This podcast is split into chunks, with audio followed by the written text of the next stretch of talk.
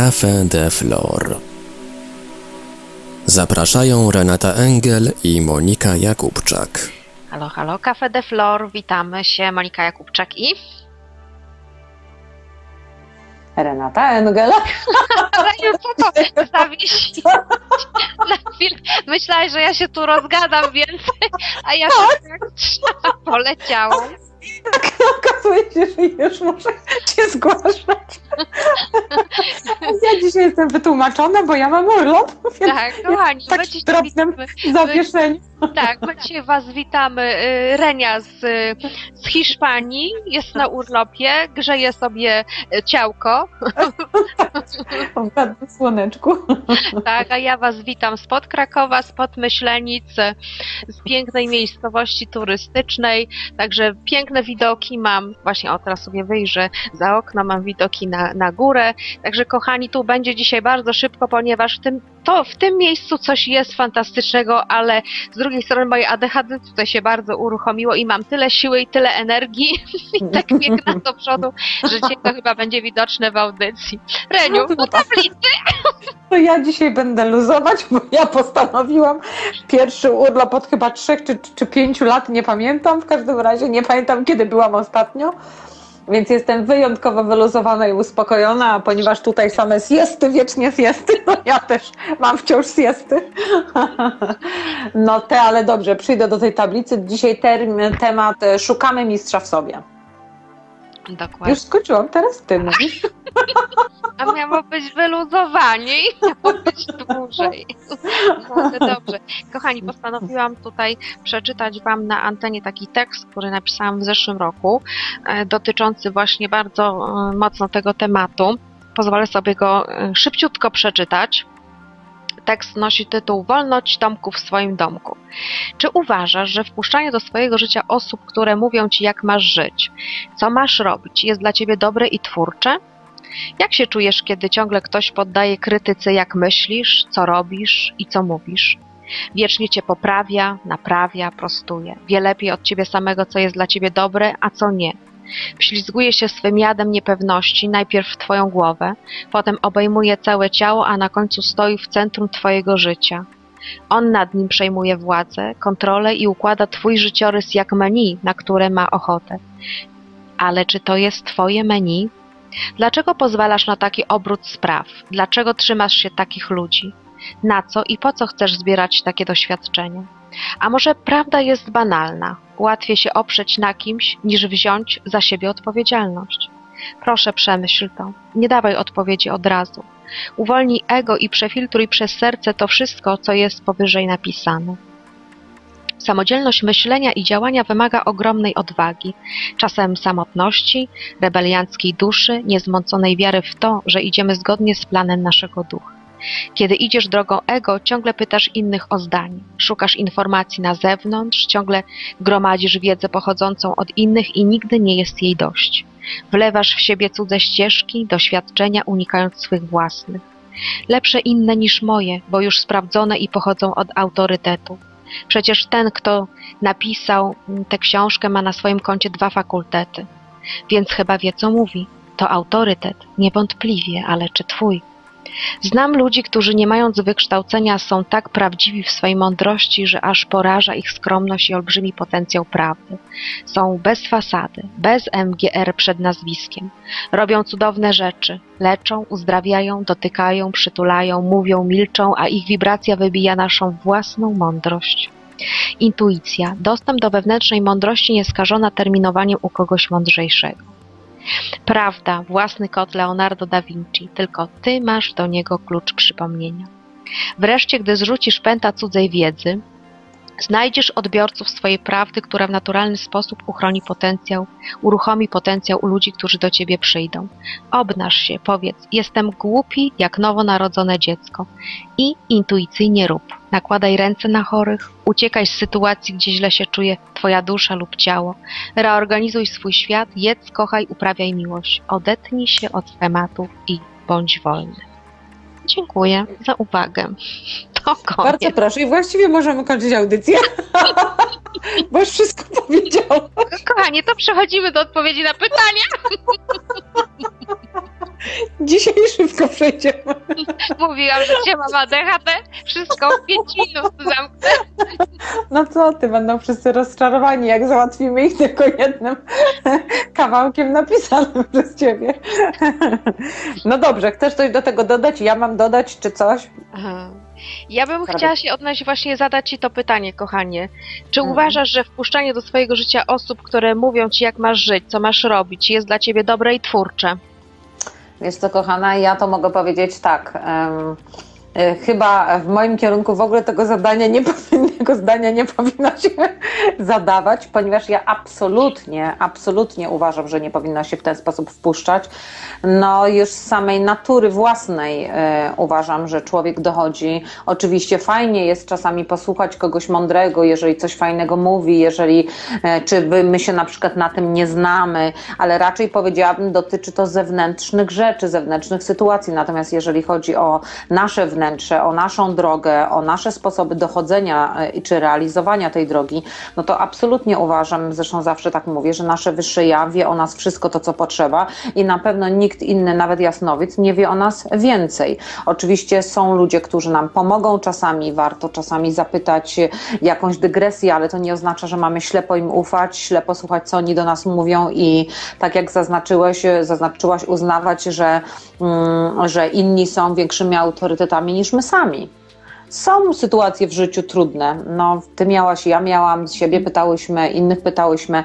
Czasami tak bywa, natomiast generalnie uważam, że absolutnie człowiek, który, który się rozwija i który deklaruje się sam przed sobą, że chce się rozwijać, e, im mniej opiera się na innych, tym bardziej buduje swoją własną siłę, swoją własną moc, w związku z tym swoją własną kreatywność, więc jak najbardziej, jak najbardziej uważam, że że zresztą z tymi autorytetami zewnętrznymi to też tak jest, widzisz, dzisiaj autorytet mówi, że Ziemia jest płaska, a za 100 lat autorytet powie, że Ziemia jest kulą, a za, za następne 100 lat powie, że jest owalem albo że nie istnieje to tylko złudzenie. W związku z tym no, raczej nie ma co się przywiązywać do autorytetów w tym względzie, nie? No właśnie, te autorytety są przejściowe, ale to bardzo fajnie zaznaczyłaś, że często jest tak, że my czasami potrzebujemy takiego autorytetu na w sensie może nie autorytetu, tylko osoby, która spojrzy y, chłodniejszym y, okiem, prawda? No To jest z większym czasami potrzebne, to z tak. większym dystansem, żeby pokazać nam, w jakiej sytuacji jesteśmy jakby zagrzebani, tak?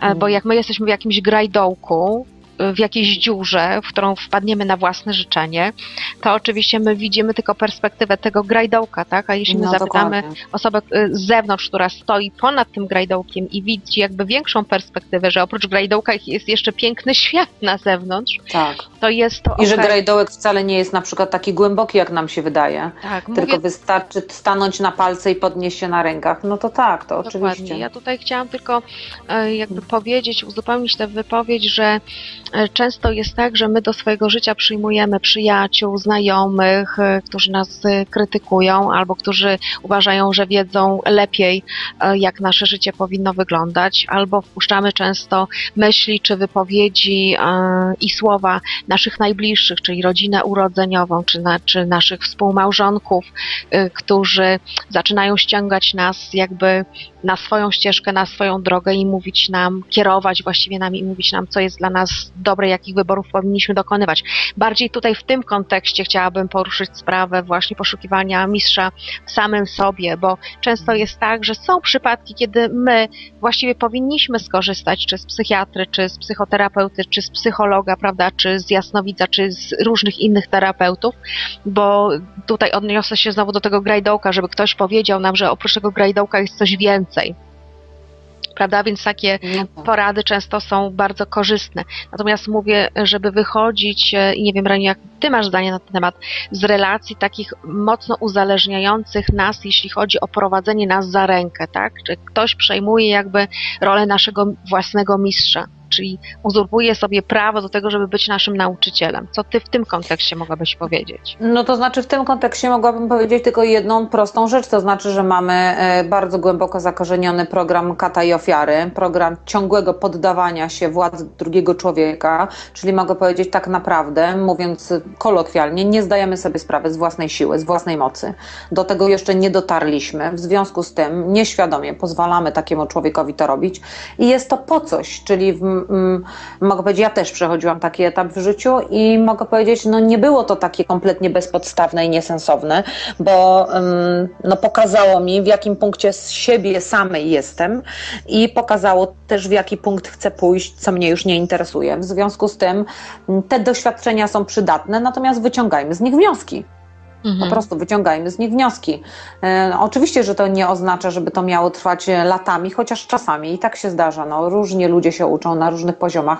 Doświadczenia same w sobie są, są fajne, bo nas czegoś uczą, natomiast. E, no tak jak mówię, nikomu bym nie dała do tego prawa. To znaczy, to może być czasowe, czasowa, e, że tak powiem, sytuacja, w której e, akurat to mam zobaczyć, tego mam się nauczyć, w ten punkt w sobie mam wzmocnić, więc na poziomie rzeczywistości zewnętrznej przywołałam daną sytuację, która mnie przyciska do muru, żebym to wreszcie zobaczyła i, i zmieniła i w jakikolwiek sposób się do tego odniosła w swoim świecie.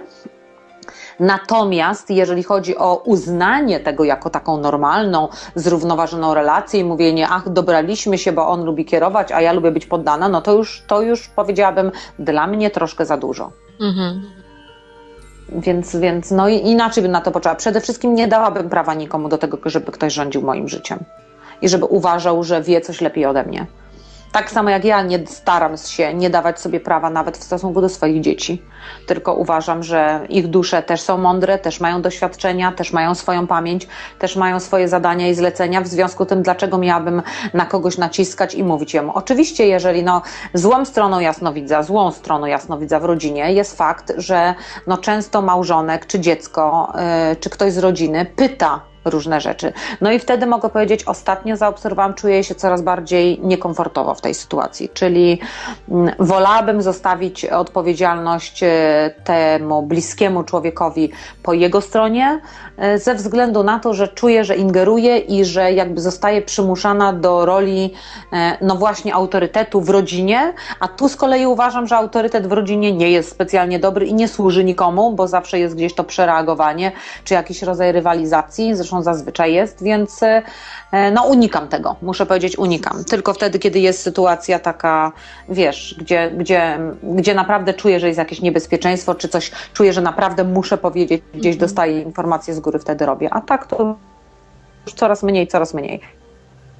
Czyli powiedziałabym, ja nie jestem fanem autorytetów. Oczywiście może być autorytetem mój mąż w, w momencie, kiedy zajmuje się elek- elektrycznością, bo ja o tym nie mam zielonego pojęcia, on jest tym dobry. W związku z tym czytam w komputerach, no więc korzystam z pomocy, tak? Natomiast nie jeżeli chodzi o, o, o jakby takie prowadzenie drugiego człowieka, to tutaj uważam, że Właśnie, to znaczy taka zasadność jakby używania takiego daru jasnowidzenia, gdzieś ktoś po, poprosi w rodzinie, to według mnie to jest y, w porządku. Tylko ta druga część Twojej wypowiedzi, i- gdzie powiedziałeś, ja nie chcę przejmować odpowiedzialności za wybory tej drugiej osoby.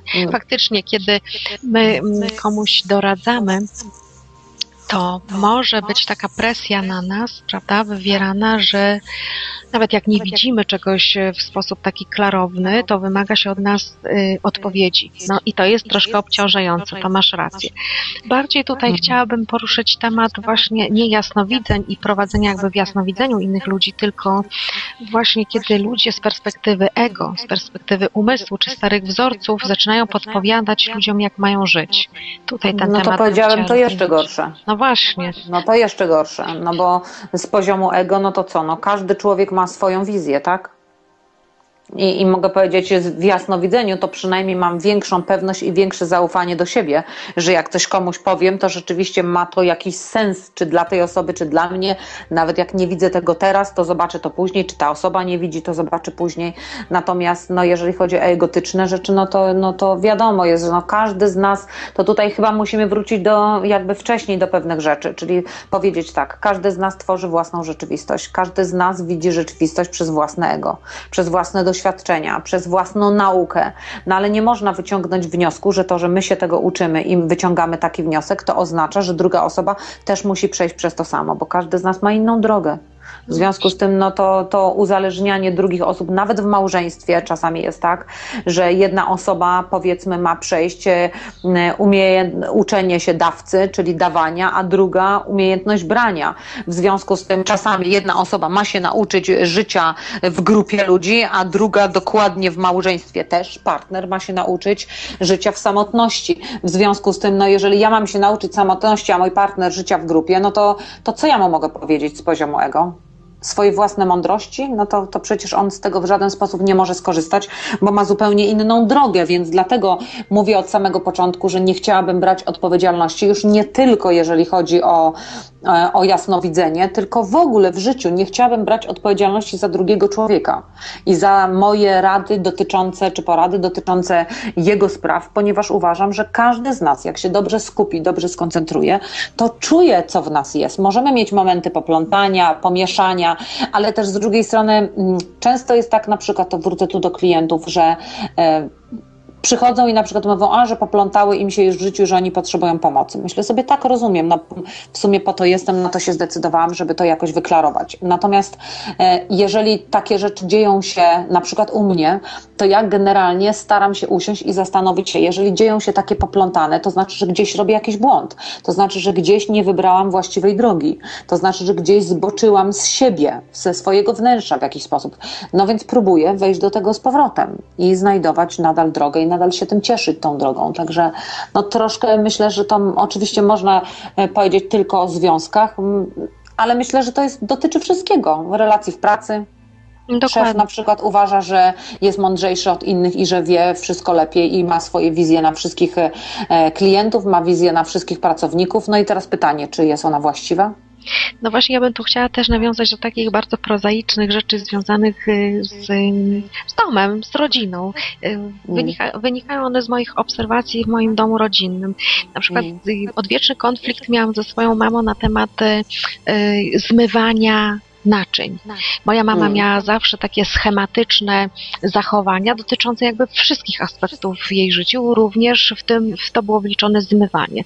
Odpowiednia ilość płynu na gąbce, odpowiednie ułożenie talerzy i takie tam e, bla bla bla. Oczywiście no, ja jestem szalenie istotą twórczą i było mi okropnie trudno podporządkować się jej schematom zmywania naczyń i zawsze były konflikty na ten temat, bo ona kazała mi tak zmywać, a ja chciałam przeforsować jakby mój sposób zmywania. Przecież słuchajcie, kochani, jest 10 tysięcy sposobów zmywania równie dobrych.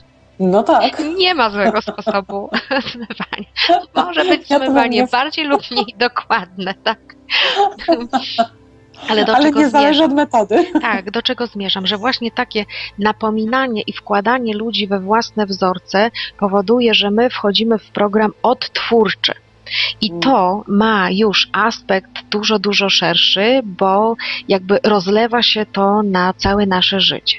Jeśli my jeśli rodzice na przykład wkładają nas w pewne schematy różnego funkcjonowania, to mamy jak w banku, że talenty artystyczne, twórcze będziemy mieli prędzej czy później zablokowane. Bo nie można być twórczym, a jednocześnie wchodząc Odtwarzać w relacje rodzin, odtwarzać ciągle te same wzorce, które y, zostały nam narzucone przez rodziców. Także jeśli my zauważymy u siebie, że na przykład stoimy przy zlewie, ja tu mówię odnośnie do swojej sytuacji, i zaczynam odtwarzać program mojej mamy wzywa, y, zmywania naczyń, to już jest czerwona lampka, ok, ja wychodzę z tego wzorca, to nie jest mój wzorzec zmywania naczyń. Co to, czym to skutkuje na przyszłość? Że ja uruchamiam swoją część twórczą neguję dany program, który został zapożyczony, wychodzę z niego, wychodzę z tego pomieszczenia i mam do dyspozycji szeroką jakby gamę możliwości do wyboru. To jest chyba zrozumiałe, co mówię, Reniu, prawda? No tak, ewidentnie. Mhm czyli poprzez wychodzenie z, z różnych wzorców takich narzucanych mamy ewidentnie dopiero wtedy dostęp do swojej własnej um, twórczości. Czyli Także- krótko mówiąc, że tak przerwę na sekundkę, czyli krótko mówiąc oznacza to jedną rzecz. I Jeżeli, e, jeżeli pozwalamy sobie na to, żeby ktoś nami rządził, krótko mówiąc, bardzo upraszczając sytuację, to automatycznie hamu- hamujemy siebie samych, swoją twórczość, swoje wnętrze, swoją kreatywność. Tak? Bardzo pięknie to e, podsumowałaś i teraz tak jeszcze mam taki obraz, jak ty to mówisz, to widzę taki obraz. Jest pan, który ma baloniki e, i te baloniki wszystkie trzyma e, w ręku, czyli to baloniki to w formie mm, jakby ludzi, którymi kieruje, tak, czyli prowadzi. I jak ty to powiedziałaś właśnie o uwalnianiu się z tych wzorców, to on puszcza te baloni, baloniki i jest takie, to co mówiłyśmy w poprzedniej audycji, give it to God, oddaj to Bogu, tak? Tak, jest dokładnie. takie uwolnienie się i powierzenie się jakby tym wyższym naszym energiom.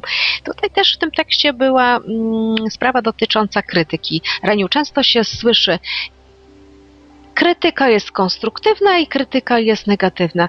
Czy ty możesz się odnieść do tego, czy coś takiego jak konstruktywna krytyka w ogóle istnieje z punktu widzenia No więc dla mnie ona nie istnieje. To znaczy dla mnie nie ma czegoś takiego jak konstruktywna krytyka. Po prostu nie istnieje. Bo to oznacza, że człowiek, który, e, który nas krytykuje konstruktywnie, uważa, że wie coś od nas lepiej. Uważa, że dyspon, że uważa, daje sobie prawo w pewien sposób. Może tak konstruktywna to mówi się o tym, że e, dla mnie konstruktywna to tylko tyle oznacza, że, że mówi to w takiej formie, że jest łatwiejsza do przyjęcia niż ta niekonstruktywna, tak? Czyli tak naprawdę można powiedzieć, Tak, e, działamy za pomocą kija albo marchewki, czyli marchewka to konstruktywna, a kij to niekonstruktywna, no ale to wciąż jest napięcie na nas, napór na nas, na naszą istotę. No dlaczego ktoś daje nam, daje sobie prawo do tego, żeby uważać, że coś wie lepiej od nas i to jeszcze na dodatek niepytany.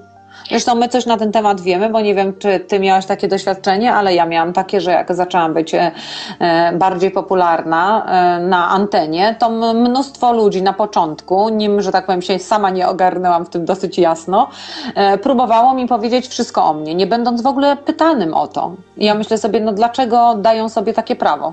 Nawet jeżeli to były miłe rzeczy, czyli nazwijmy to konstruktywną krytyką, bądź, bądź e, jak nazwać, komplementami, to myślę sobie, no przecież, e, no, no dlaczego dajemy sobie do tego prawo? No przecież każdy z nas jest suwerenną istotą, każdy z nas e, wie, o co mu w życiu chodzi, każdy z nas ma prawo do doświadczania pewnych rzeczy i jeżeli absolutnie nie wyjdzie do ciebie z wyciągniętą ręką i o to nie poprosi, no to, to dlaczego na siłę go ciągniesz? Bo co, bo uważasz, że jesteś lepszy?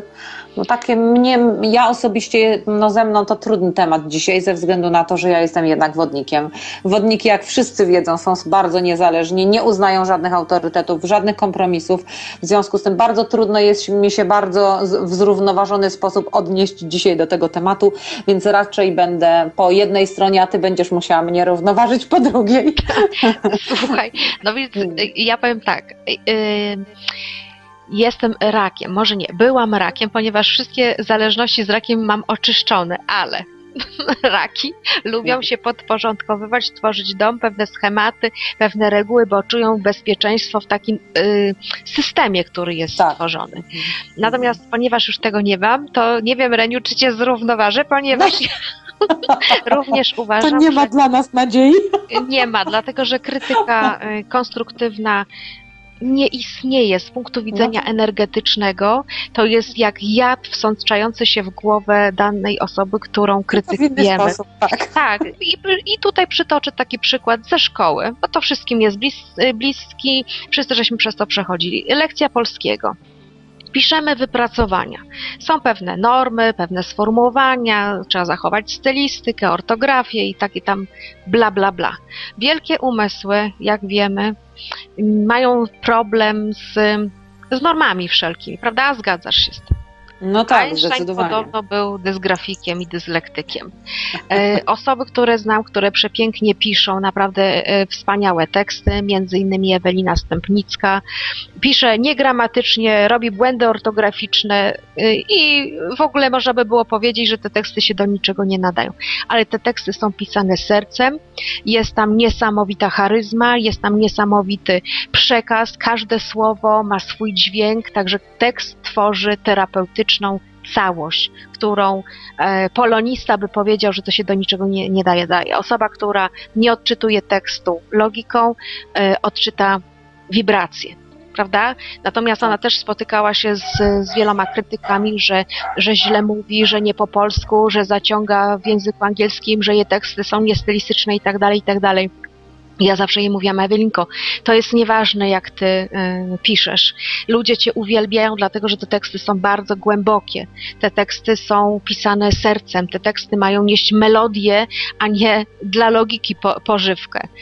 Mm, Także tutaj właśnie chcę podkreślić, że taka krytyka, nawet konstruktywna w cudzysłowie, jakby niewiele się ma do rzeczywistości, bo tak naprawdę co oni krytykują? Melodię boskiego światła? No nie da się tego skrytykować. To tylko logika krytykuje to, że nie trzymamy się pewnych określonych stereotypów. Ale też mogę powiedzieć jedną rzecz, bardzo łatwo zobaczyć, czy ktoś rzeczywiście, e, jakie ma do nas stosunek, mówiąc w tej krytyce pozytywnej, negatywnej, konstruktywnej, niekonstruktywnej i tak dalej. No możemy obserwować siebie, jak my się z tym czujemy. Dokładnie. Jeżeli okazuje się tak, że ktoś rzeczywiście pewne rzeczy mówi nam z poziomu serca, no to po prostu czujemy się z tym dobrze i to przyjmujemy. A jeżeli nam nie mówi z poziomu serca, a nazywa to pozytywną czy tam tą konstruktywną krytyką, no to wiadomo, że ona nią nie jest, bo no, jeżeli to w, u mnie na przykład powoduje wycofanie się, no to jak ja w wycofaniu się mogę twórczo działać, jak ja mogę cieszyć się sobą, cieszyć się swoimi umiejętnościami, cieszyć się swoim życiem, jeżeli jestem automatycznie po paru słowach zblokowana. No właśnie, trzeba tutaj też y, to sobie wziąć do, do serca. Ja sobie to wezmę do serca, to co mówisz, bo często jest tak, że zanim pomyślę, to już mi wypłyną em, słowa i chyba to jest też jeszcze mój słaby punkt, że mm, jakby często Ale nie jest już tak źle, bo jak coś cię pytam, to ty też od razu mówisz, że nie będziesz, więc nie jest źle. ale jeszcze mi się wydaje, że jest to dosyć taka moja przywara, z którą powinnam popracować, taka nadmierna kompulsywność w ogóle w wypowiadaniu się i nie chcę oceniać e, ani ludzi, ani sytuacji, ale gdzieś tam ta logika jeszcze się wtrąca i jeszcze chcę no, danego człowieka czy daną sprawę w szufladki włożyć. Także obiecuję tu solennie, będę nad tym absolutnie pracować. Nie wątpimy. Postaram się być lepszym człowiekiem w tym kontekście. Także krytyki, podsumowując właśnie ten kawałek naszej wypowiedzi, krytyki konstruktywnej, kochani, nie ma. To jest tylko iluzja, to jest tylko zawoalowanie czegoś, co jest niedobre w naszym e, życiu. Nikomu ta krytyka jakby nie służy, takie poprawianie, naprawianie, e, takie na przykład do dzieci zwracanie się, kiedy siedzą, jedzą sobie spokojnie obiad, usiądź prosto, nie tak trzymasz y, nóż i widelec. No i to macie jak w banku, że dzieci później wrzody żołądka będą miały jako dorosłe osoby. Bo przecież to jest okropne, tak jakby ktoś Okropnie. siedzimy w restauracji, przyjaciółka do nas mówi, Monika, co, usiądź prosto, jak ty trzymasz nogi, za krótką spódnicę założyłaś, za długą i cały czas tutaj takie napominanki, po prostu to idzie zwariować. To, to, to, To jest... znaczy, mnie się wydaje, chyba bym mogła poruszyć tam dodatkowy temat w tym temacie, czyli temat e, dojrzałości. To znaczy, w momencie, kiedy wydaje mi się, bo niektórzy dorośli uważają, że dojrzałość jest związana z wiekiem. Czyli jestem dorosły, to znaczy, że jestem dojrzały. Jeżeli jestem dojrzały, to znaczy, że mam prawo e, mówić innym, mogę ich krytykować, mogę ich pouczać, mogę nawet ko- konstruktywnie krytykować. Natomiast ja bym raczej powiedziała w inny sposób, że dojrzałość dla mnie nie jest związana z wiekiem, a z kolei dojrzałość bardzo mocno wiąże mi się z tematem niewtrącania się do innych. Mhm. I y, też oczywiście z tym niebraniem odpowiedzialności, ale też nie wtrącania się do innych. Nawet powiedziałabym w taki konstruktywny sposób, na zasadzie takiej, mm, okej, masz tyle talentów, masz tyle możliwości, powinnaś każdemu mówić, powinnaś tutaj, bo przecież każdy musi wiedzieć, bo przecież trzeba ich uświadamiać, a ja powiedziałabym, idę coraz bardziej w dokładnie przeciwnym kierunku.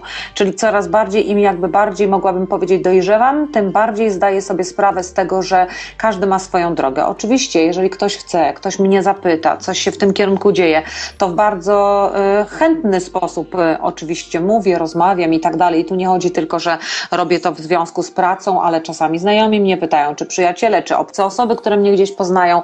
Różnie to wygląda, czy zahaczają mnie na, na e, Skype'ie, no gdziekolwiek. Oczywiście to robię, natomiast powiedziałabym mm, sama dla siebie wewnętrznie, im bardziej jakby ogarniam siebie, im, im bardziej idę jakby w kierunku swojego wnętrza, tym mniejszą mam potrzebę wtrącania się w taki sposób. Nawet już że tak powiem, trafiłam w sytuację, w której osoba jedna mi, mi to zarzuciła, mówiąc, ok, no to dlaczego ty e, nie dzielisz się, a, ma, a wiesz tyle, a mogłabyś tutaj powiedzieć, a mogłabyś tamto jeszcze zrobić, mogłabyś tamto zrobić. Ja myślę sobie, no gdzieś na pewnych poziomach może bym mogła, ale z drugiej strony ja zawsze wychodzę z założenia, że jeżeli ja mam to robić, to moje wyższe ja mnie w tym kierunku pokieruje, stworzą się właściwe sytuacje i po prostu wtedy akceptuję, to będę to robić, ale tak na wariata z poziomu ego robić, no to, to jakoś nie widzę w tym specjalnie sensu. Czyli powiedziałabym, krótko mówiąc, podsumowując swoją wypowiedź, że z poziomu dojrzałości naprawdę dojrzałości, pewne sprawy widzi się zupełnie inaczej. I ona wcale nie jest związana z dojrzałością wiekową. Dokładnie. Tak te tematy mi się, gdzieś ta dojrzałość i odpowiedzialność łączy mi się właśnie z tym, z tym mistrzem wewnętrznie. No właśnie, tutaj jeszcze nawiążę troszkę do tej Twojej wypowiedzi dojrzałości, takiej, która się objawia w niepoprawianiu między innymi innych osób. To tutaj po, podoba mi się bardzo mój sen, kiedy ja jeszcze jako kobieta, no, z kompleksami, gdzieś tam te kompleksy są, idę do niego, y, ubieram się, mam jakąś okazję i pytam się, Sylku, no jak mamusia wygląda? A Konrad tak patrzy na mnie i mówi, mamo, najważniejsze, żebyś ty się w tym czuła dobrze i komfortowo. Ja nie mam w tym temacie nic do powiedzenia. Na początku to mnie to strasznie irytowało, bo jak to? No przecież ja chcę porady. Tak. Bo ma dobry gust. Do, podoba mi się, jak się ubiera, jakie rzeczy, jakie rzeczy wybiera i, i chciałabym, żeby jakby skomplementował mnie albo skorygował. To jest Mhm. właśnie takie szukanie mistrza na zewnątrz, a on twardo stoi na swoim stanowisku i nigdy nic nie mówi w tym temacie. Teraz już jestem pogodzona z tym, widzę to dużą dojrzałość, ale też yy, widzę, zauważyłam u siebie, że to jest wzorzec przyjęty od mojej mamy, która zawsze jak się gdzieś szykowała, czy wychodziła do pracy, to brała kilka strojów y, z wieszakami, kilka torebek, kilka butów i robiła taką rewię mody i my z siostrą musiałyśmy siedzieć, patrzeć i doradzać, która torebka, które buty. I pamiętam, że na początku to było takie zabawne, kiedy ona robiła to z małą częstotliwością, potem uruchomiła się widocznie jakaś nerwica, niepewność siebie i robiła to bez przerwy, tak, każdego dnia ten sam rytuał, to już stało się em, Męczące. męczące prawda? Ale to też jest takie fajne, właśnie taka fajna historia, żebyśmy u siebie zauważyli, czy my tego e, nie robimy innym osobom, nie przymuszamy ich też do tego, żeby przejęli Mm. taką rolę troszkę naszego mistrza na zewnątrz, prawda? To też jest bardzo takie istotne. No jak mamy takie silne programy, to pewnie tak. No ja tutaj muszę powiedzieć, że mocno się przejęłam w, w danym czasie, w da, no, parę naście lat, parę dziesiąt lat temu, afirmacjami i bardzo w nawyku mi to zostało, że nie męczę nikogo, tylko sama staję przed lustrem i mówię, ale jestem śliczna. W związku z tym już zapewniam to sobie sama. No teraz, Na szczęście nie morduję męża i dzieci. teraz to już też e, jakby mam ten program przepracowany, może jeszcze nie w 100% e, tego nie wiem, może tak, może nie. W każdym bądź razie w tej chwili, jeszcze jak przeprowadziłam się właśnie teraz na wieś, więc nie mam z tym żadnego problemu, żeby wejść nie, nieumalowana, niewyszykowana, prawda, w krótkich spodenkach i w, w t-shircie. Nie mam chyba z tym problemu już, jak oceniają mnie e, inni ludzie. Jakby przestałam się przejmować tym, że wypada na pewne okazje się tak ubrać, a nie wypada na pewne okazje tak, wypada powiedzieć w audycji to, a nie wypada e, powiedzieć tamtego. Jakby przestaje to być e, jakąś wa- ważną kwestią, bo w ogóle to przestaje być tak e, dla mnie istotne. Taka obojętność jakby wchodzi, jest mi z tym dobrze, tylko nie wiem jak to świat zewnętrzny będzie odbierał. Postrzega. Ale teraz chcę taką Mi śmieszną mówią, że historię. jestem niepokorna. Ale ja ci chcę Reniu opowiedzieć taką śmieszną historię a propos poprawek, naprawek. yy, To mm, odebrałam któregoś dnia e-mail na temat naszej audycji i początek był bardzo zabawny, ponieważ y, ktoś pisał tak, że mm, my prowadzimy audycję w ten sposób, jak młode szczeniaki wypuszczone na zewnątrz, które obsikują to trawę, to tu, to tu. Czyli nie, nie, jesteśmy, nie jesteśmy jakby E, nie robimy takich kolaboratów, nie, nie robimy ścisłych takich audycji dotyczących jednego tematu, gdzie wykańczamy jakby dany temat od samego początku do końca. Nie ma prologu, ani nie ma epilogu, to jest takie wszystko porozrywane. No i ja po, po przeczytaniu tego e-maila tak e, oglądam to w jasnowidzeniu, Nic no bo nie troszkę się nie, bo uważam, że to nie ma znaczenia jakby y, dla ciebie, bo to nie do ciebie doszło, to miała być dla mnie nauka, lekcja, tak? Mhm. No i oglądam to, oglądam, mówię, kurczę, no może i tak jest, że my i się śmiejemy, jesteśmy radosne i te tematy ruszamy w sposób taki Lekki i nie do końca i, i, i tylko jakby z, jednego, z jednej perspektywy, no bo też i mamy mało czasu jakby w tej audycji, ale tak się przyglądam, mówię, Pani Boże, Ty mi podpowiedz. Jeśli, O co tu jeśli chodzi? tu jest racja w tym, że trzeba tę audycję inaczej prowadzić, to ja chcę wiedzieć, ja to zmienię, tak? Ja sobie tę krytykę jakby przyjmę. No i To ty zrobię sobie z- szukaj drugiej koleżanki. ale słuchaj, Bo mi się siedzę podobają takie. i, i proszę ciebie, przychodzi do głowy, nie, ta audycja ma być prowadzona e, w sposób komiksowy. Mhm. Autentycznie komiks mi się pokazał, czyli komiks to jest krótkie formy, krótka treść, prawda? E, Bardzo czytelna, obrazowa. I ja mówię, okej, czyli my się mieścimy w konwencji takiej, która y, była dana przez górę, tak? I dlatego myśmy się spotkały, żeby właśnie coś takiego prowadzić, bo, bo ja sobie na przykład nie wyobrażam, żeby tutaj całe kolaboraty robić. To to nie jest moja, nie leży nawet to w moim charakterze, ponieważ ja mam ADHD, więc ja sama lubię krótkie formy. To znaczy nie dałybyśmy przede wszystkim rady w taki sposób. A ponadto myślę sobie tak, no przecież audycja została, pomysł został, z, e, że tak powiem, stworzony przez nas same. Mamy określone typy charakteru, mamy określony rodzaj kontaktu, Tak. w określony sposób przekazujemy pewne rzeczy. No i, i po prostu tak to jest. Natomiast jeżeli, jeżeli e, w radio jest mnóstwo różnych audycji, które są robione na zupełnie inne sposoby niż my, no więc mogę powiedzieć dla każdego coś dobrego. Właśnie, ale tutaj chciałam tylko nawiązać do tego, że nie, żeby nie brać w ogóle wszelkich słów krytyki, kochani, do siebie. Dlaczego? Do siebie, Właśnie no na tak. tym przykładzie. Bo ja się, może nie tyle, że przejęłam, tylko chciałam jakby zobaczyć, czy rzeczywiście można coś z tym zmienić, może coś poprawić w tej audycji, a okazało się, że góra powiedziała, nie, absolutnie, to jest idealnie jak może być, bo macie trafić do określonej e, grupy ludzi, którzy mają taki przekaz e, odebrać. Po Tyle, prostu. koniec, y, kropka. Także jeśli wam ktoś mówi, że źle piszecie, że nie stylistycznie, nie gramatycznie i tak dalej, kompletnie się tym nie przejmujcie, bo to ma jedno zadanie, zablokować tylko i wyłącznie waszą twórczość. No Tak, żebym powiedziała wszystkich krytykantów, bardzo proszę o to, żebyście się zastanowili nad tym, co ym, robicie.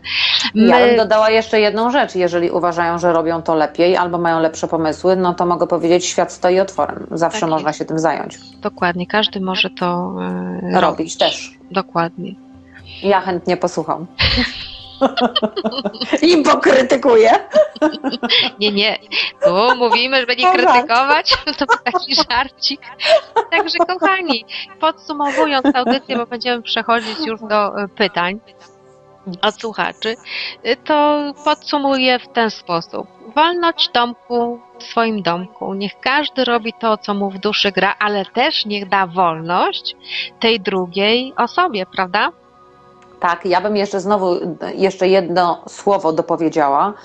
E, szacunek. Szacunek to też jest takie ładne słowo, które w takim głębokiej świadomości e, oznacza e, danie możliwość rozwoju drugiej osobie, jej inności, jej innego sposobu widzenia, myślenia, działania, innych pomysłów na życie i nie uznawanie, że tylko nasze są najlepsze. No bo krytykanstwo jest z czym związane? No z tym, że uważamy, że jesteśmy lepsi, nie ma innej metody. To jest po prostu nasza sztuczka ego, która nam daje prawo do tego, że, żebyśmy wtrącali się do innych. Dokładnie. Czyli kochani, Także jeszcze o tym szacunku pamiętajmy. tak. I tylko miłość ma sens. A miłość nie zna słowa krytyka. Właśnie. No Właśnie. Każdy, każdy z nas, jak miłość, to lubi być akceptowany we wszystkim, prawda? właśnie. Jak człowiek, który się zakocha w drugim, na pierwszej czy drugiej randce usły, u, e, przyjmie z pokorą, jak to ty mówiłaś, e, krytykę e, konstruktywną. Bo ja nie. Takiej tolerancji nie mam. No właśnie, kochani, i, a jeszcze coś mi się przypomniało, właśnie z rozmów z klientami.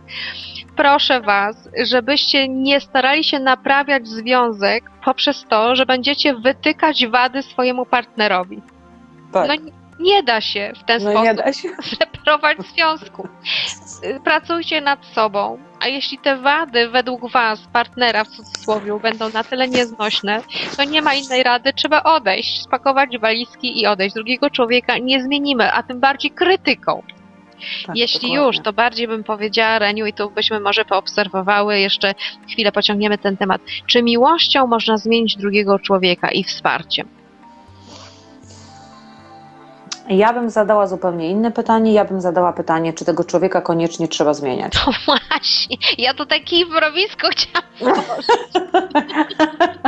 Ależ ty dzisiaj podchwytliwie mnie pytasz. Ja mam taki dobry zwyczaj. Patrzę, jak mi się coś podoba i ze mną współgra, to w tym jestem, a jak mi się nie podoba, to od tego odchodzę. Nie mam żadnego, żadnej potrzeby zmieniania drugiego człowieka, bo myślę sobie tak, a może komuś innemu spodoba się taki, jaki jest, no to dlaczego mam sobie zawracać tym trzy kropki głowę?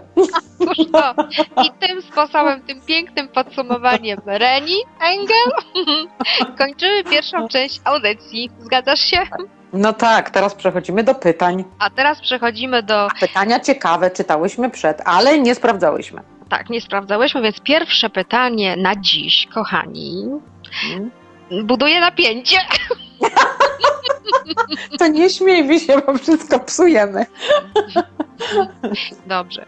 Czy mogłyby Pani powiedzieć coś na temat ayahuaski? Pytanie, które leżało dosyć długo. Odkurzyłam je ściereczką i dzisiaj spełniamy y, marzenia. Pytanie No tak, jest na tapecie. Ayahuaska. Okej.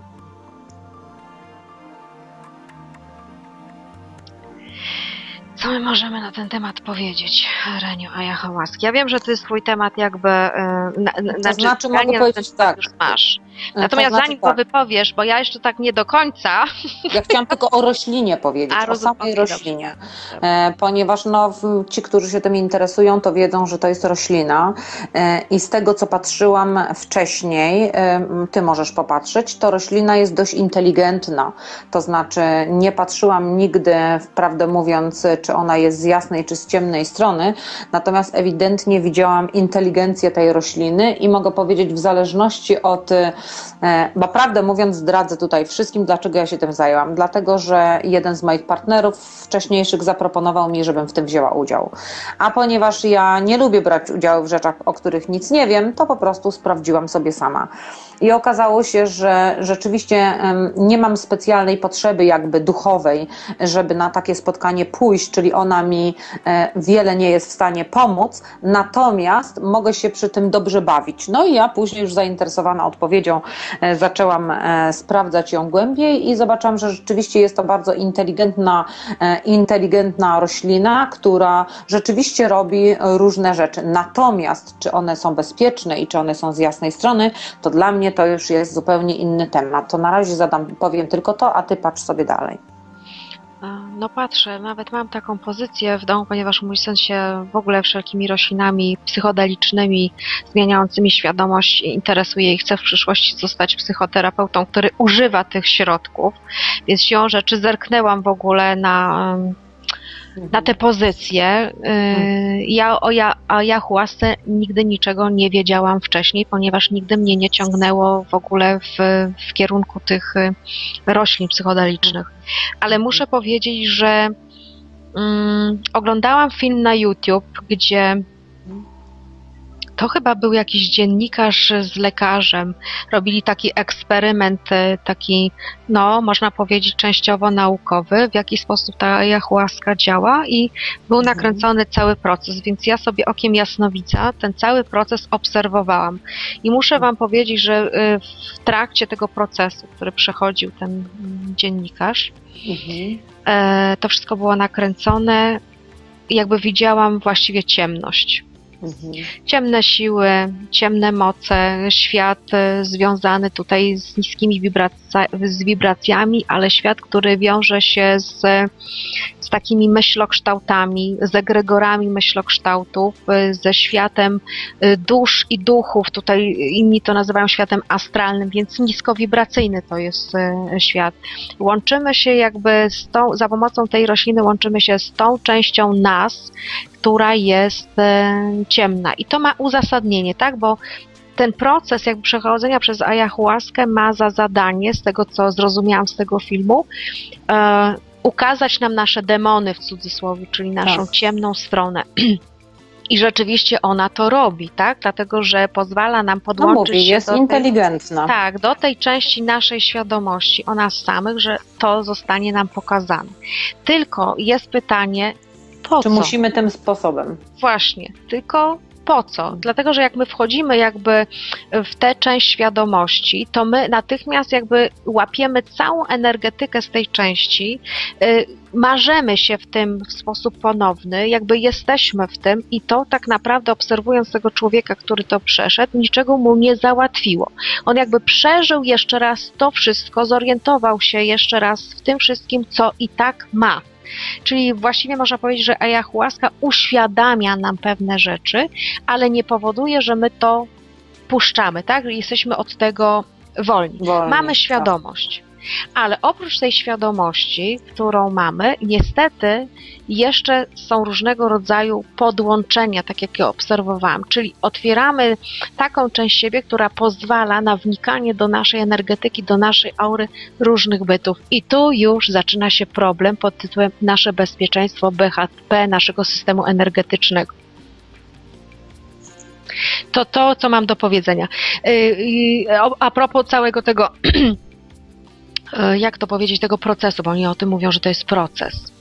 Mnie się to energetycznie nie kojarzy z czymś, co jest świetliste i z czymś, co nas yy, sforuje na wyższy poziom świadomości. To znaczy, ja powiem tak, jeszcze dodam jedną rzecz, bo to się tak nazywa proces, proces, ale jedne, jednej rzeczy w tym procesie mi brakuje, jeżeli nazwiemy to procesem, dlatego ja bym tego nie nazwała procesem, e, to zakończenie. Czyli mogę powiedzieć, no co to jest za zakończenie, kiedy ja sobie uświadamiam, że mam jakieś tam lęki, czy traumy, czy coś tam, różne dziwne rzeczy są gdzieś tam we mnie, nazwijmy to krótko demony.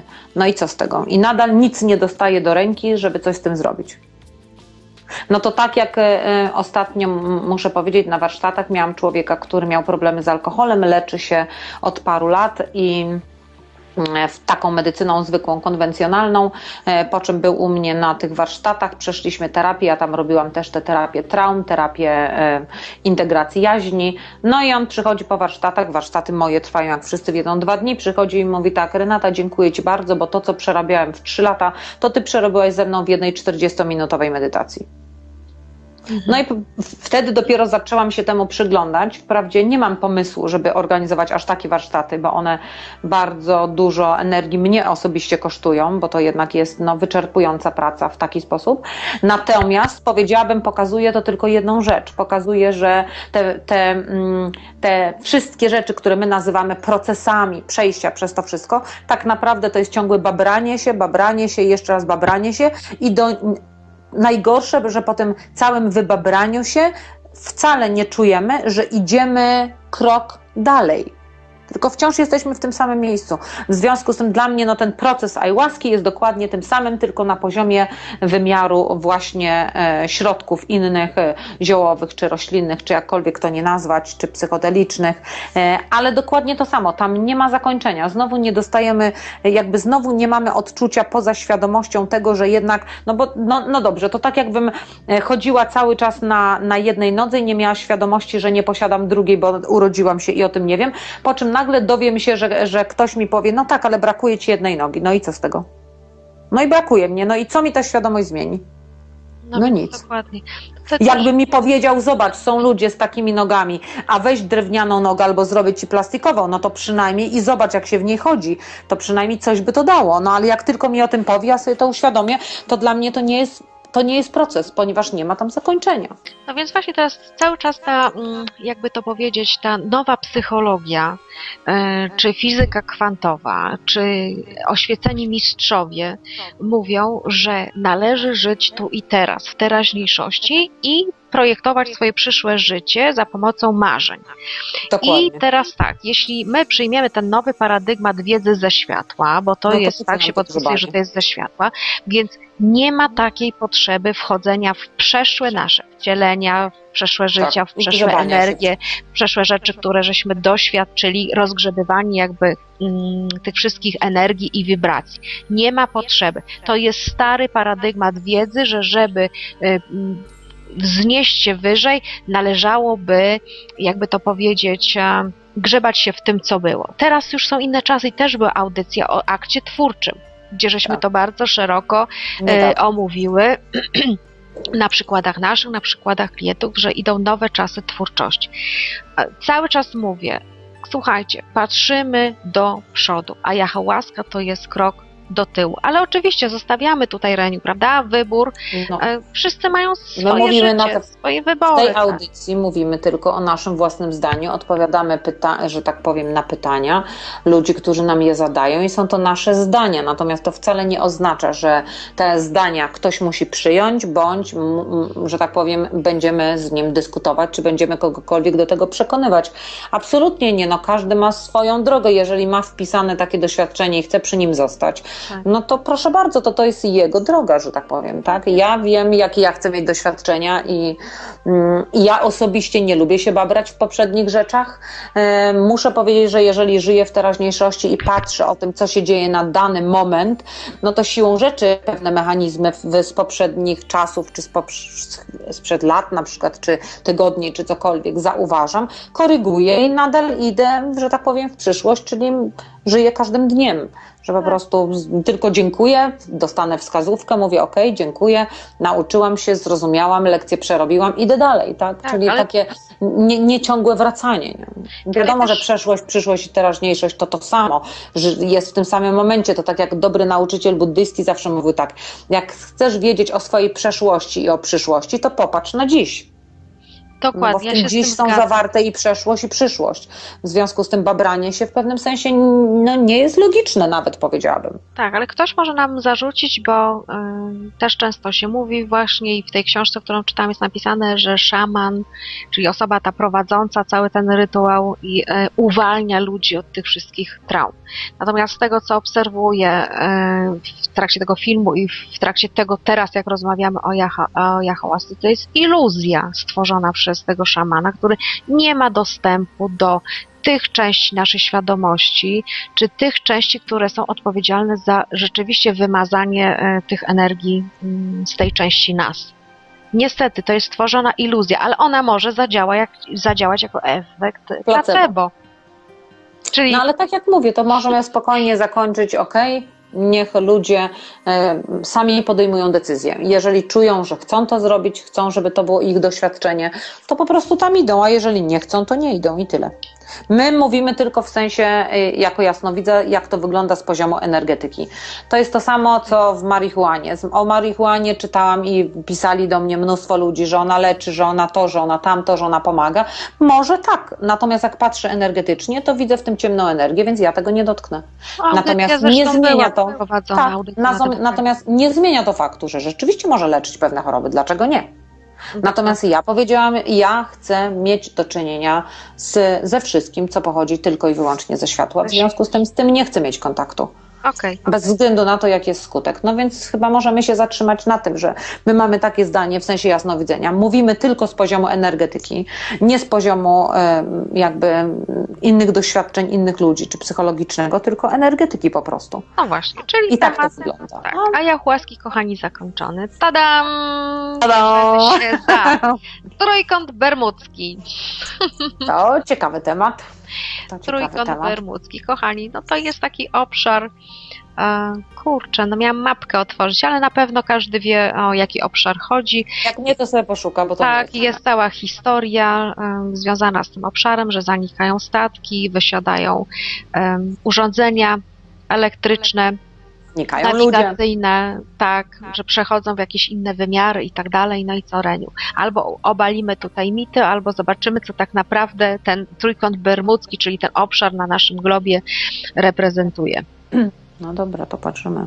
Trójkąt bermudzki. Co tam jest? No rzeczywiście tam pierwsza rzecz, która mi się pojawia, to jest zmienione pole elektromagnetyczne. To tak jakby przyciąganie ziemskie było e, mniejsze niż w innych e, miejscach naszego globu. Faktycznie jest informacja, że to może powodować zaburzenia w e, funkcjonowaniu wszelkich urządzeń elektromagnetycznych i urządzeń takich sterowniczych. Jest. Jest też informacja, że są to miejsca, gdzie otwierają się czasowo i zamykają portale do przejść do innych wibracji. To jest wszystko, kurczę, w mojej głowie prawdziwe. To znaczy jedną rzecz tylko bym dodała, bo zawsze się to kojarzyło, że jest to e, naturalna rzecz, natomiast dla mnie ona nie jest naturalna, tylko stworzona przez istoty, czyli mechaniczna powiedziałabym. Okej, to To jedyne to, co ja widzę, to to zobacz ty. Zobaczę. Że to nie jest naturalna rzecz, że po prostu tak jak góra się po prostu wypiętrza, tylko jest to po prostu z, z, zrobione. Jest to najnormalniej w świecie zrobione przez kogoś. Wiesz co, to, to, tak mi się wydaje, że to jest jednak ręka człowieka w tym. Mhm, no Bo to mam właśnie, wizję to jakby mów. ludzi, czyli to są pewnego rodzaju chyba eksperymenty związane Też mi się z tak polem geopatycznym. Tak, Mhm. że to też z energetycznym.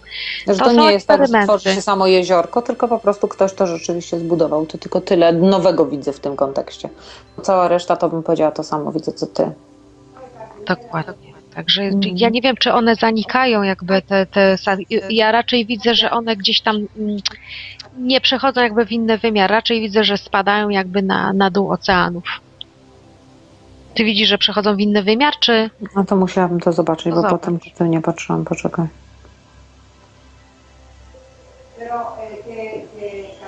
To w ogóle powiem Ci, że nie jest zrobione po to, żeby przechodziło przez wymiary. Przez wymiary to tam przechodzą ludzie. Powiedziałabym, jest to troszkę inna jakby konstrukcja, czyli to nie jest tak, że my ze statkiem cali przenosimy się gdzie indziej, tylko tak jakby zmieniała się, jakby to powiedzieć, forma energetyczna danego człowieka, który tego doświadcza.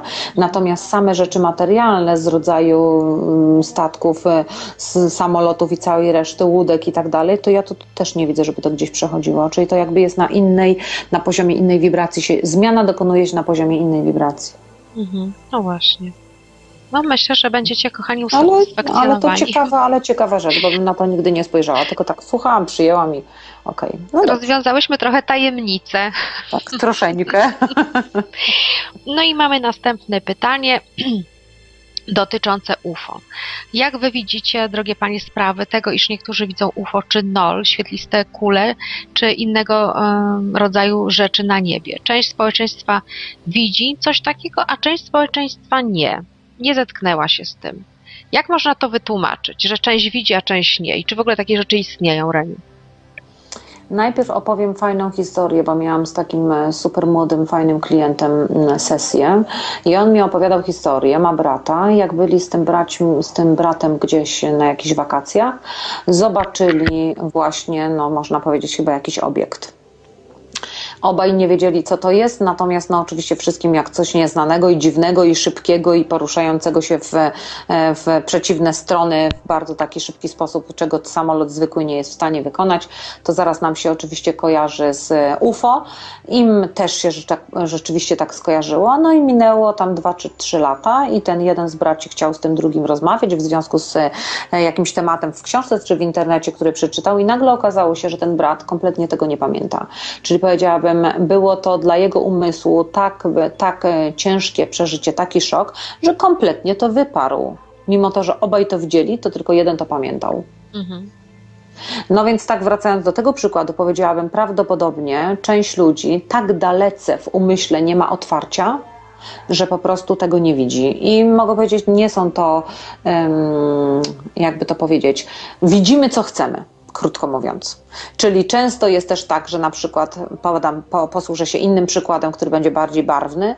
E, jeżeli jest kobieta i mężczyzna i mężczyzna bardzo o nią zazdrosny, bardzo zazdrosny, to czasami mimo to, że ona tylko siedzi i patrzy w oczy innemu mężczyźnie, to on już widzi, że oni się całują. To No, mniej dokładnie. więcej dokładnie tak samo wygląda sprawa z UFO, czyli powiedziałabym chyba jest to wielowymiarowe. Oczywiście, no oczywiście, że są, tak? Oczywiście, że są UFO, oczywiście, że latają. E, tutaj nie mam żadnych tych, bo często to sprawdzałam, więc już tyle razy, że właściwie już no e, chyba ignorant by uznał, że jesteśmy jedyni w świecie i nikt inny nie istnieje i że nasza cywilizacja jest na najwyższym poziomie.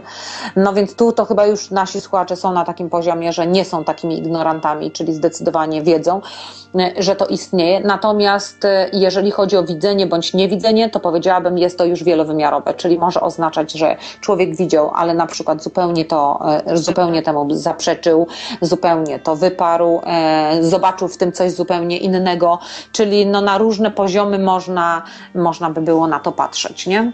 Natomiast, więc to może być z tego powodu, a może być też po prostu z tego powodu, że są ludzie, którzy po prostu non-stop znajdują pieniądze na ulicy. Dlaczego? No bo non-stop patrzą w ziemię. Mhm. Więc to też jest kwestia psychik ludzkich. Myślę, że to jest taki troszkę bardziej rozległy temat i nie da się tego powiedzieć jednym słowem, że co, co, co niby miałybyśmy powiedzieć, że jeżeli mm, są osoby, które to widzą, to znaczy, że to istnieje, a jak te, które nie widzą, to znaczy, że to nie istnieje. No to tak jak jedni widzą, drudzy nie. No, jedni mają takie doświadczenia, drudzy ich nie mają. Co nie zmienia faktu, że to istnieje.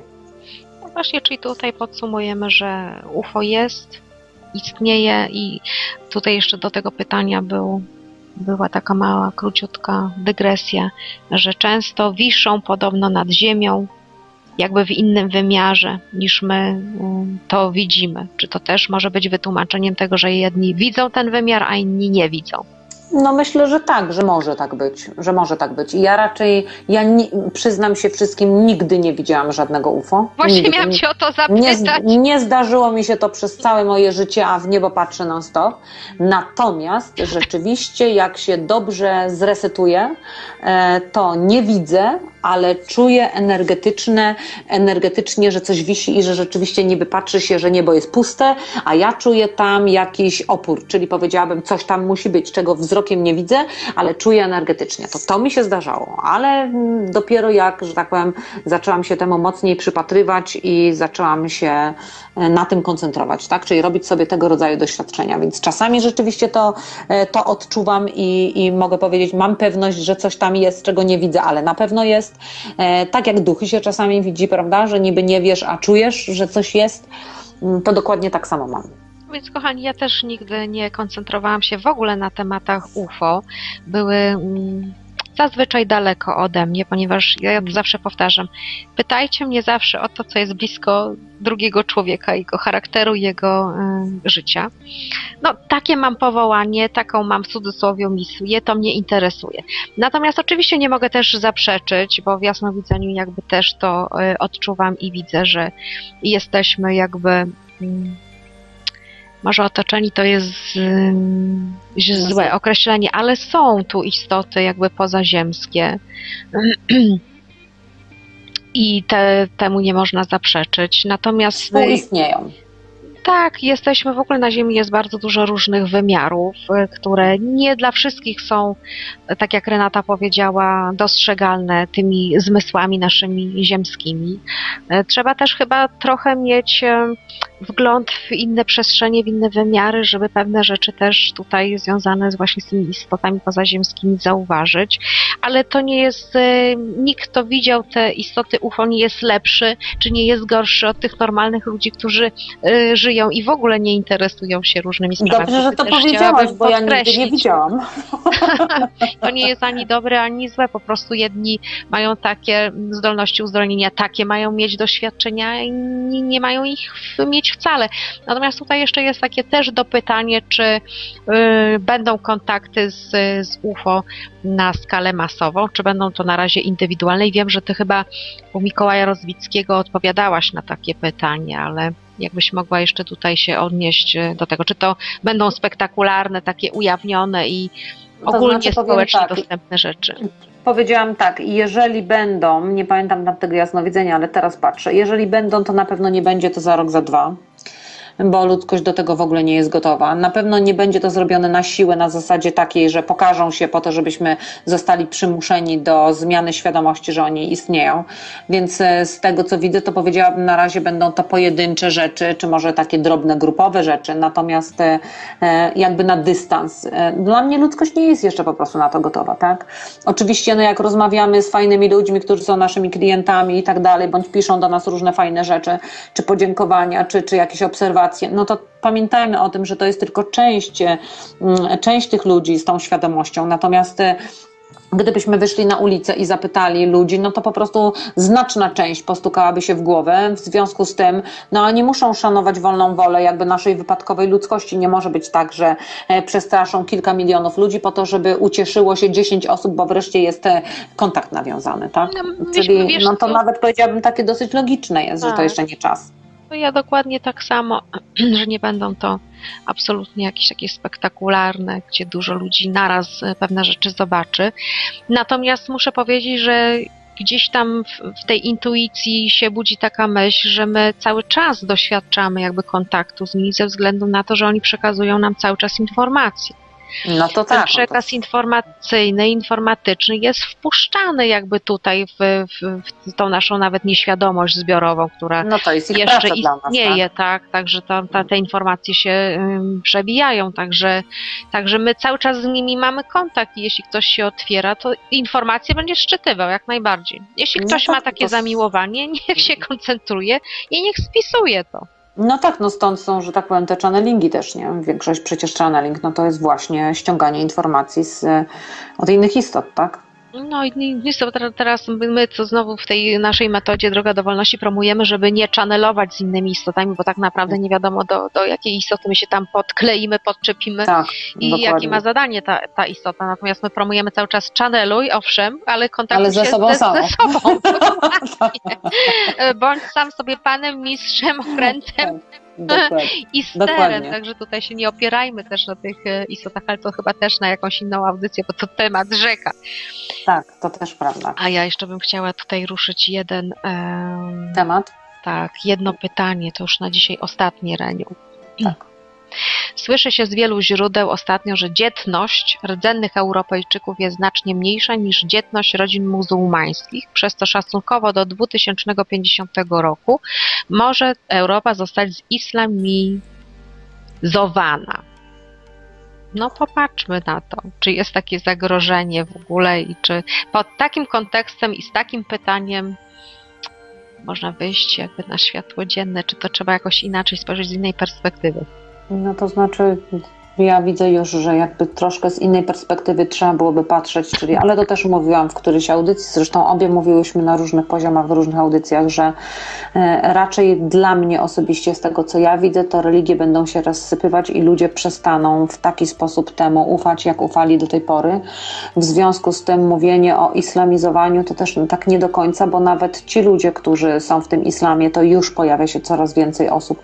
I to też są głośne rzeczy, nie trzeba jasnowidzenia, są głośne rzeczy, gdzie wyrywają się stamtąd kobiety, które później zmieniają świadomość, gdzie no jakby dzieje się, cały czas coś się dzieje e, i z tego co ja widzę, to idzie to w kierunku e, takiego rozpadu tych religii i siły i manipulacji e, tych religii całymi masami ludzi. W związku z tym raczej tego zagrożenia w taki sposób nie widzę. Jeżeli chodzi o, mm, o islamizację, mówiąc o jakby świadomości, czy na innych poziomach, no to tu mogę powiedzieć tak, bo to jest z kolei związane z innymi poziomami, tak? Bo e, jeżeli na przykład jest to związane z ich kulturą, z ich tra- tradycją, czy z naszą kulturą, czy z naszą tradycją, na przykład nie mieszania się, no to wiadomo, że to są zupełnie jakby inne wytyczne. Natomiast jeżeli miałabym się odnieść tylko do tego pytania, to powiedziałabym, raczej bym się tego nie obawiała. Czyli nie widzę tego na tym poziomie.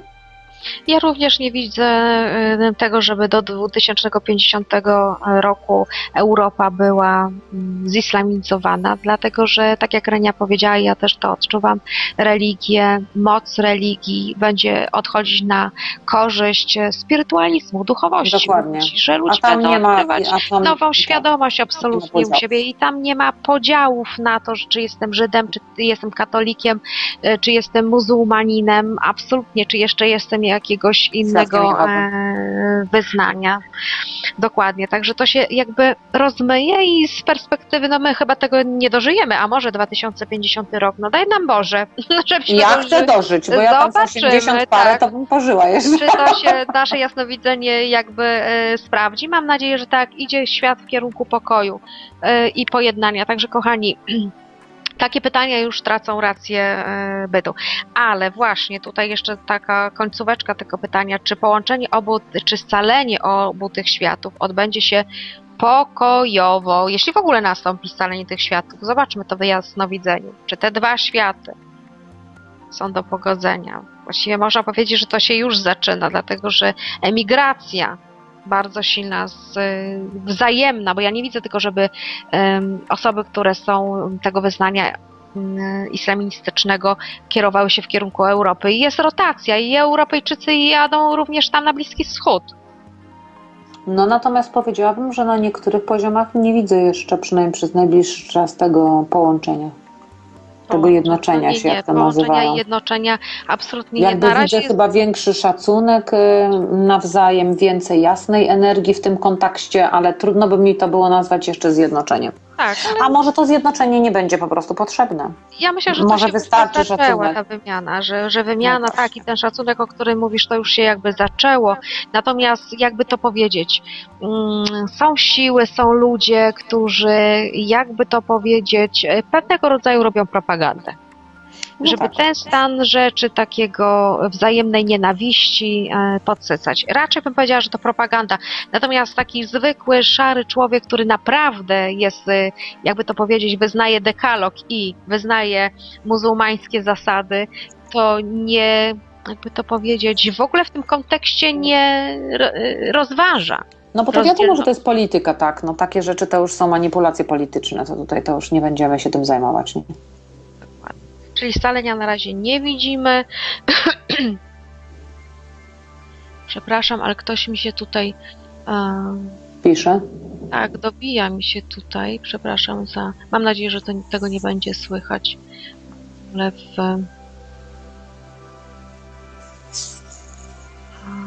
Tutaj muszę to jakoś zlikwidować, bo mam dziwne ostatnio. Niestety mam dziwne na Skype'ie połączenia. No. o! No, kochani, czyli co? Właściwie na to pytanie żeśmy odpowiedziały. Reniu, zapraszam Cię do ogłoszeń parafialnych. Co tam u Ciebie będzie się działo, kochanie? W Mm, sierpniu no- jeszcze coś planujesz, czy już we Mm. wrześniu? Nie, w sierpniu, a co to już jest? Nie, w sierpniu to planuję tylko urlop. A co to jest w sierpniu? No, jeszcze mamy prawie miesiąc. No tak, ale jest sierpień. Nie, sierpień to jest urlop. Oczywiście przyjmuję indywidualnych klientów, ale nie robię żadnych warsztatów. E, najbliższe warsztaty są w weekend, to chyba wypada 7-8 września, tak mi się wydaje. E, na te warsztaty serdecznie zapraszam w Warszawie. E, Co jeszcze chciałam dodać, że w tej chwili wprowadzam już troszkę nowości, to znaczy, tak jak mówiłyśmy wcześniej w tych poprzednich warsztatach, e, że będzie więcej stwarzania niż, niż tego oczyszczania, więc tak troszkę już równoważymy i idziemy w drugą stronę, więc ja oczywiście też to robię na swoich warsztatach. Mm, e, Druga rzecz, którą chciałam powiedzieć, to to, że coraz bardziej stykam się z ludźmi, którzy chcieliby brać udział w warsztatach, ale niestety albo czas im nie pasuje, albo daleko mieszkają. W związku z tym wszystkim, wszystkich informuję, że robię to też, zaczęłam, e, już jestem po paru osobach e, i fajnie wyszło. E, Indywidualnie, czyli na przykład albo tam spotyka się mama z córką, albo mąż z żoną, albo pojedyncze osoby. Jest to fajne, nawet nie wiedziałam, że tak fajnie to będzie wychodziło ze względu na to, że mogę się skoncentrować tylko na tej osobie i jakby wychwytuję ja więcej rzeczy, łatwiej mogę pewnymi sprawami pokierować i ta osoba czuje się bardziej komfortowo.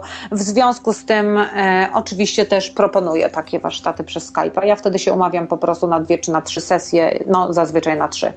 Mm, I, i to w ten sposób robię, indywidualnie. Super, to jest bardzo fajna rzecz. Słuchajcie, nie bójcie się kontaktów z nami skype'owych, bo naprawdę one dobrze zdają egzamin. Super. Tak. Tak, nawet powiedziałabym, że miałam z takim panem, który bardzo komfortowo się czuł, bo mówi, tak w grupie to on się troszkę gubi, a tutaj jakby no cała moja uwaga siłą rzeczy była skoncentrowana tylko na nim, w związku z tym, no było to fajne. Pan był Wydawało się, zaopiekowany, zadbany. Tak, chociaż wydawało się, zawsze wychodziłam z założenia A, że grupa to, to lepiej pracuje, lepiej pracuje, no ale okazuje się, że nie dla wszystkich i, i czasami te indywidualne też są fajne. Także zapraszam. No, moje dane wiadomo, można znaleźć. Monia, Moni mąż e, daje to na początku i na końcu audycji, także jest i e-mail, i Skype, i strona, także wszystko można znaleźć. Moniu, a ty? Ja chcę zacząć dzisiaj ogłoszenia parafialne oczywiście od podziękowań, dlatego że ten miesiąc jest, sierpień jest miesiącem dziękczynienia u mnie. Takie mam ćwiczenie.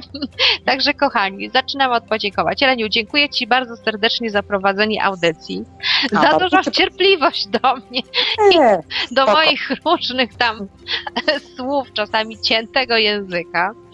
Dziękuję wszystkim słuchaczom za uwagę, za przepiękne maile, które przysyłacie, za podziękowania, za pytania, któ- którymi nas dalej e, obdarzacie, za olbrzymie wsparcie, za to, że y, prosicie, żeby założyć takie konto, żebyście mogli nas wspierać e, finansowo. No, Reniu, musimy to przedyskutować. Dobrze. Także bardzo Wam za, y, dziękujemy za to, że też trzymacie mocno za nas kciuki, żeby te audycje wychodziły. Następna rzecz, którą chcę zrobić, to podziękować swojemu mężowi, że nocą montuje te audycje i wrzuca na, na, na YouTube. Sobie też chcę podziękować za dobrą y, robotę. No i z podziękowaniami to na tyle. Teraz Ja się dołączam do podziękowań oczywiście. Dla Jarka też duże podziękowania, bo pewnie my dwie same takie techniczne, to byśmy sobie na pewno niespecjalnie dały radę. W związku No z nie. tym, no super, że on jednak to wszystko ogarnia i dzięki temu i my mamy dobrą zabawę i wy macie e, słuchacze co posłuchać. Mm, oczywiście też dziękuję. Wprawdzie rzeczywiście do mnie przychodzi mniej e-maili, bo tak się umawia- umawialiśmy na początku, że więcej e-maili przychodzi do Moni. E, W związku z tym ona mi wszystko przekazuje, w związku z tym też bardzo wszystkim dziękuję za to. Te pojedyncze e-maile, które ja dostaję, też oczywiście skierowane do mnie i do ciebie, Moniu, to też dziękujemy za to. dziękujemy. E, No, tobie dziękuję, to wiadomo i dziękuję Nie sobie wiadomo, też wiadomo. proszę. No to ja ci jeszcze raz bardzo dziękuję, bo dzięki tobie mam dobrą zabawę, mam fajne zajęcie i rzeczywiście mogę się na tym poziomie też medialnie realizować. E, No i swoje talenty w tym kierunku też e, e, pokazywać, bo zawsze się śmiałam, mój mąż mi mówił, że jestem medialny, ja się śmiałam, mówię, co ty w ogóle nie jestem, a teraz okazało się, że chyba jednak jestem.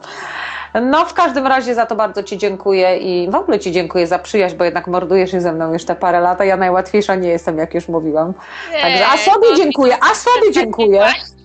Tak, a sobie dziękuję za to, że taka jestem, jaka jestem, bo w sumie i za życie, że takie mam, a nie inne, bo też mi się podoba coraz bardziej. Właśnie. Czyli Także e, to chyba kochani, wszystko. Namawiamy Was, żeby ten sierpień i dla Was był miesiącem dziękczynienia i codziennie, tak jak Ewelinka Stępnicka mnie nauczyła, pięć rzeczy, za które jesteście wdzięczni, żeby każdego dnia podziękować. Okej, wracam do ogłoszeń parafialnych. A tak a propos, Ewelinka Stępnicka wróciła na swój blog Ocean Świadomości, kręci filmiki, kochani, O, o super. miłości. Dobra, teraz ja. Kochani, nazywam się Monika Jakubczak, ale to już większość z Was y, wie. Niektórzy mnie nazywają Czpiotka. Może być taka ksywka w każdym Miłe. razie. Tak, zapraszam Was serdecznie do. em, do.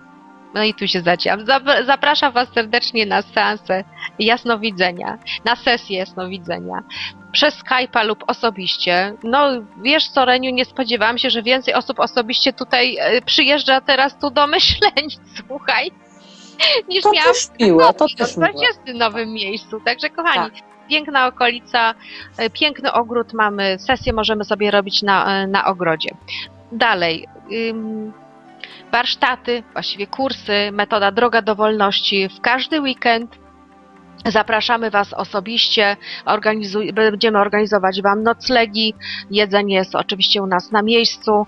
E, Teraz tak, na Skype'ie możecie z nami też się kontaktować, jeśli chodzi o metodę Droga do Wolności, bo też prowadzimy kursy przez, przez Skype'a. Jeśli ktoś nie może osobiście przyjechać, metoda się absolutnie sprawdza. Pracujemy nad arkuszami nowymi dotyczącymi tworzenia, także kochani, dzieje się.